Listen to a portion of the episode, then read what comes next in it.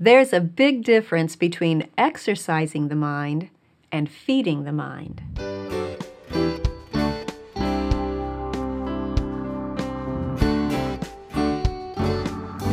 Welcome to the Simply Charlotte Mason podcast. I'm Sonya Shafer.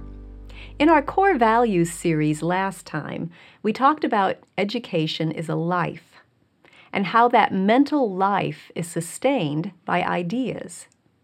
If you haven't listened to that episode, you may want to go back and do that first, because Charlotte Mason believed that was a potentially life changing concept.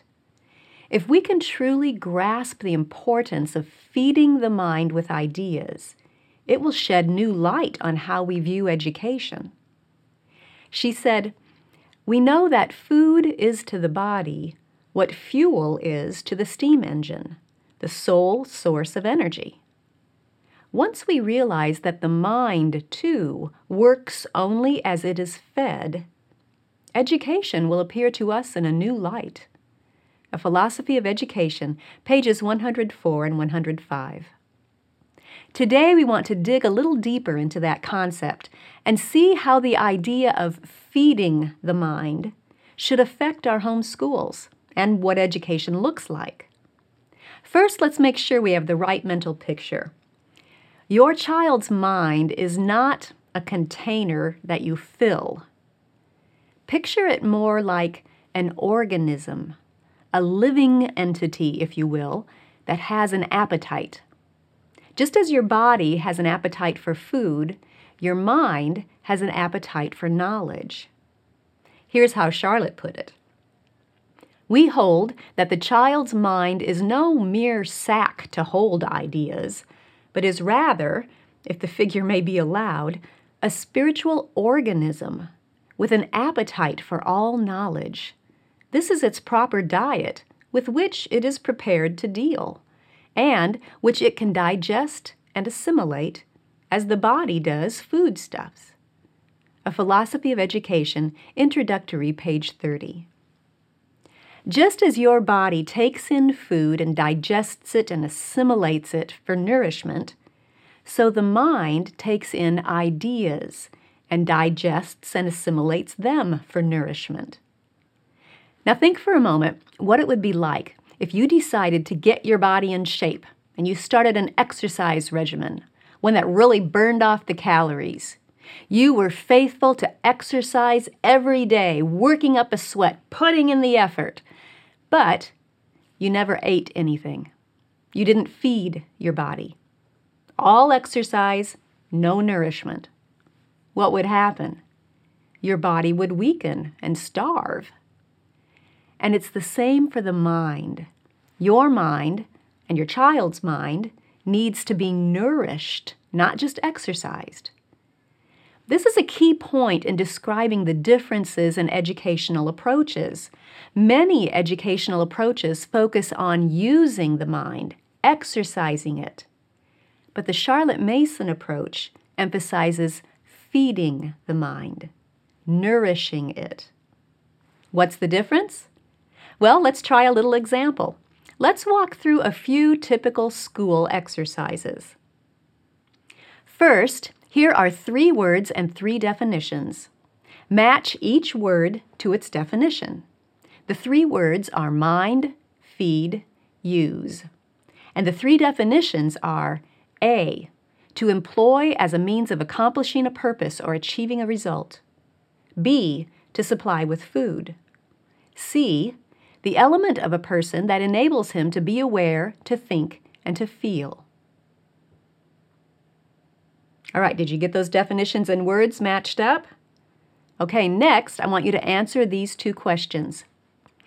What is a two letter preposition that is a homonym of to, T W O, and to, T O O? Second question what is the meaning of the English idiom by no means?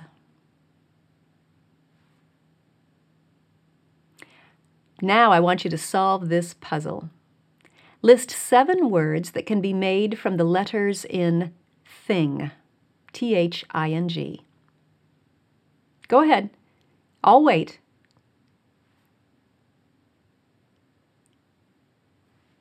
Did you get all of those done? All right, now how does your mind feel? I think you'll agree that you were using it. It was working to output the correct answers. But was it being nourished by anything? Was it taking in any good, healthful ideas to replenish it, to give your mind something to chew on, to help you grow as a person? No, you were simply exercising it. All right, now let me give you an idea. To use the mind is by no means the same thing as to feed it. A Philosophy of Education, page 288. All of the words that you were dealing with in the activities can be found in that statement. They're the same words, but they're presented as an idea, not just an activity. To use the mind is by no means the same thing as to feed it. Reading that quote feeds the mind. Do you see the difference?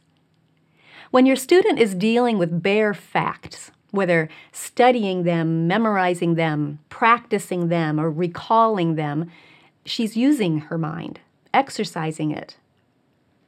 When she's dealing with ideas, living ideas that touch the emotions and fire the imagination, she's feeding her mind.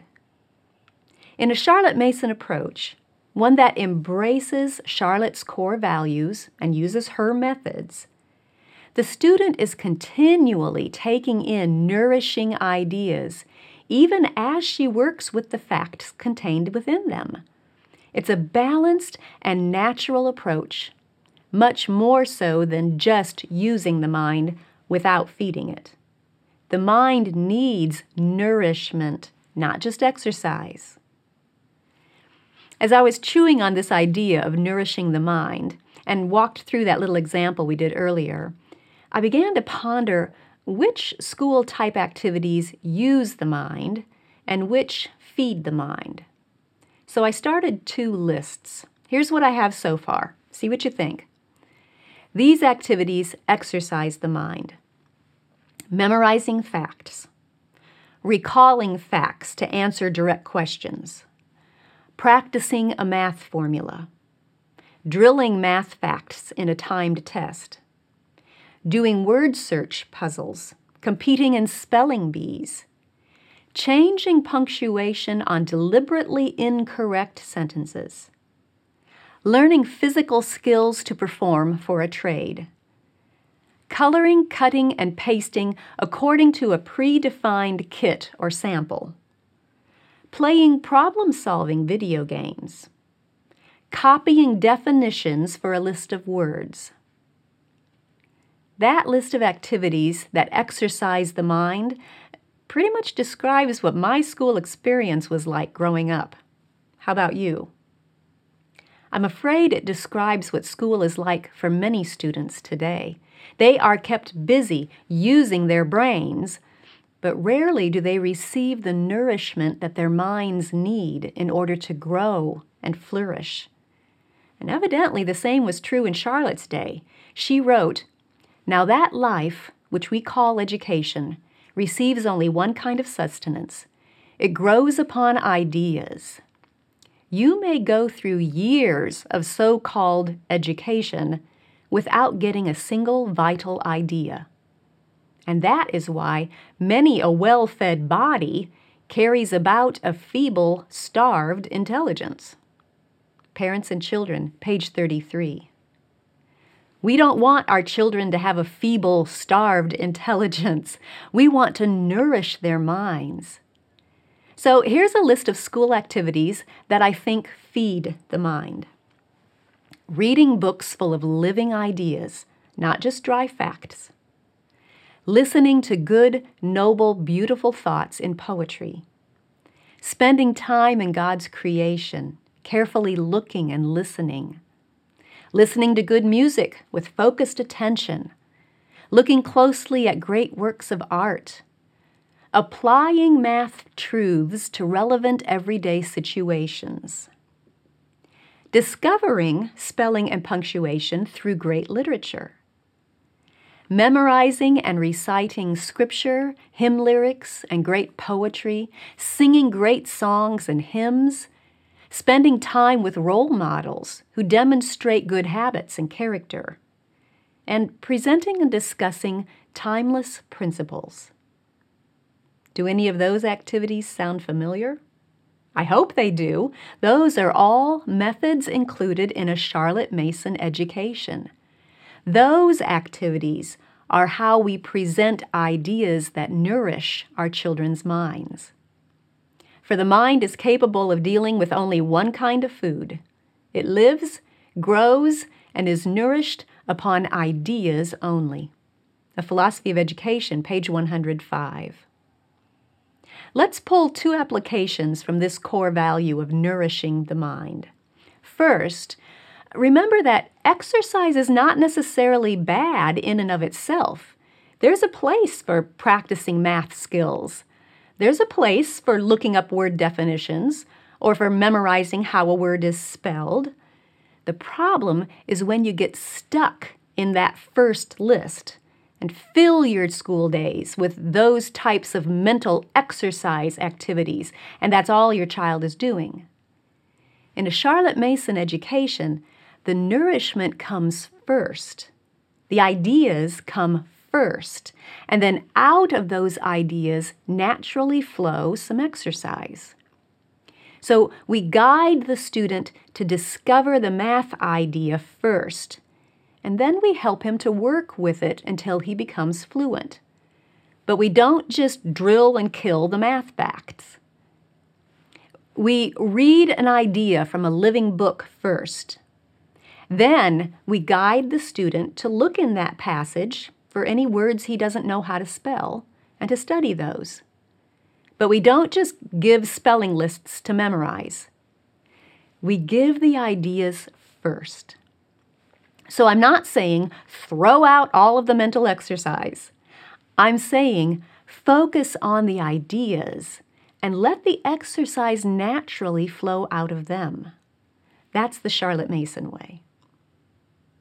Application number two give your child and yourself an abundance of mental nourishment. Don't be afraid of overfeeding the mind. Charlotte said, Our fault, our exceeding great fault, is that we keep our own minds and the minds of our children shamefully underfed. A Philosophy of Education, page 330. Make sure you are providing a generous feast of ideas for your child to feed upon. So be careful when choosing curriculum. Choose curriculum that offers an abundance of nourishment for your child's mind.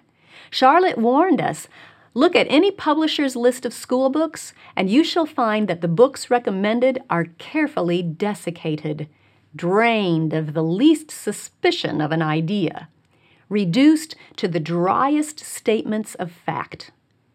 The diet they afford may be meager, meager almost to starvation point. A Philosophy of Education, pages 105 and 106. So go back and review that second list, the list of activities that feed and nourish the mind, and then compare it to the curriculum that you're using. Does it faithfully include those nourishing activities? Does it provide ample ideas to feed your child's mind? That was Charlotte's goal, and that's our goal with the Simply Charlotte Mason curriculum. To use the mind is by no means the same thing as to feed it. Nourishment, mental nourishment, is a core value of Charlotte Mason. I'll leave links in the show notes to our curriculum and to the other core values that we've covered so far in this series. I'm really looking forward to continuing this discussion in future episodes. Be sure to subscribe so you don't miss any of them, and I'll see you next time.